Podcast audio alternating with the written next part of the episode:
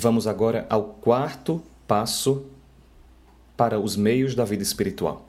Se chama compromisso. Para se realizar qualquer coisa, é preciso assumir compromissos.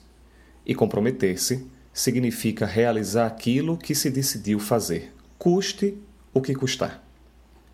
A nossa própria vocação comporta alguns compromissos que nós, livremente, decidimos abraçar.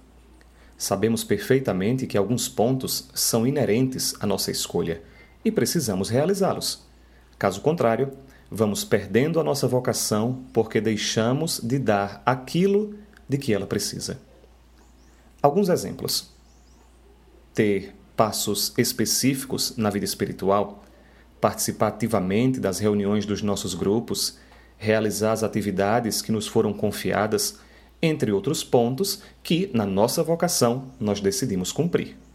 É preciso se comprometer com fidelidade a cada coisa assumida e ter atenção, muita atenção.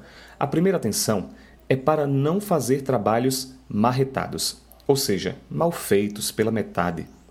Poucas coisas demonstram tão pouco amor a Deus e ao próximo do que um trabalho feito pela metade ou de qualquer jeito, sem cuidado. Isso é realmente um contra-testemunho para um cristão, um leigo que está inserido no meio do mundo e só tem as atividades mais banais para demonstrar o seu amor por Deus. A segunda atenção é não sobrecarregar os outros. Geralmente nós tendemos a sobrecarregar justamente as pessoas que mais dão conta das coisas, porque nós sabemos que elas fazem bem feito e porque sabemos que podemos contar com elas. Cuidado com isso. Ninguém deveria ficar repassando as suas obrigações para os outros, a não ser que seja realmente necessário. E isso deve ser a exceção, nunca a regra. Compromisso significa fidelidade, lealdade, vínculo. Por isso, nós precisamos ser comprometidos, perguntando-nos sempre: se eu não o fizer, quem o fará? E se eu não o fizer, como outras pessoas encontrarão Deus que eu encontrei?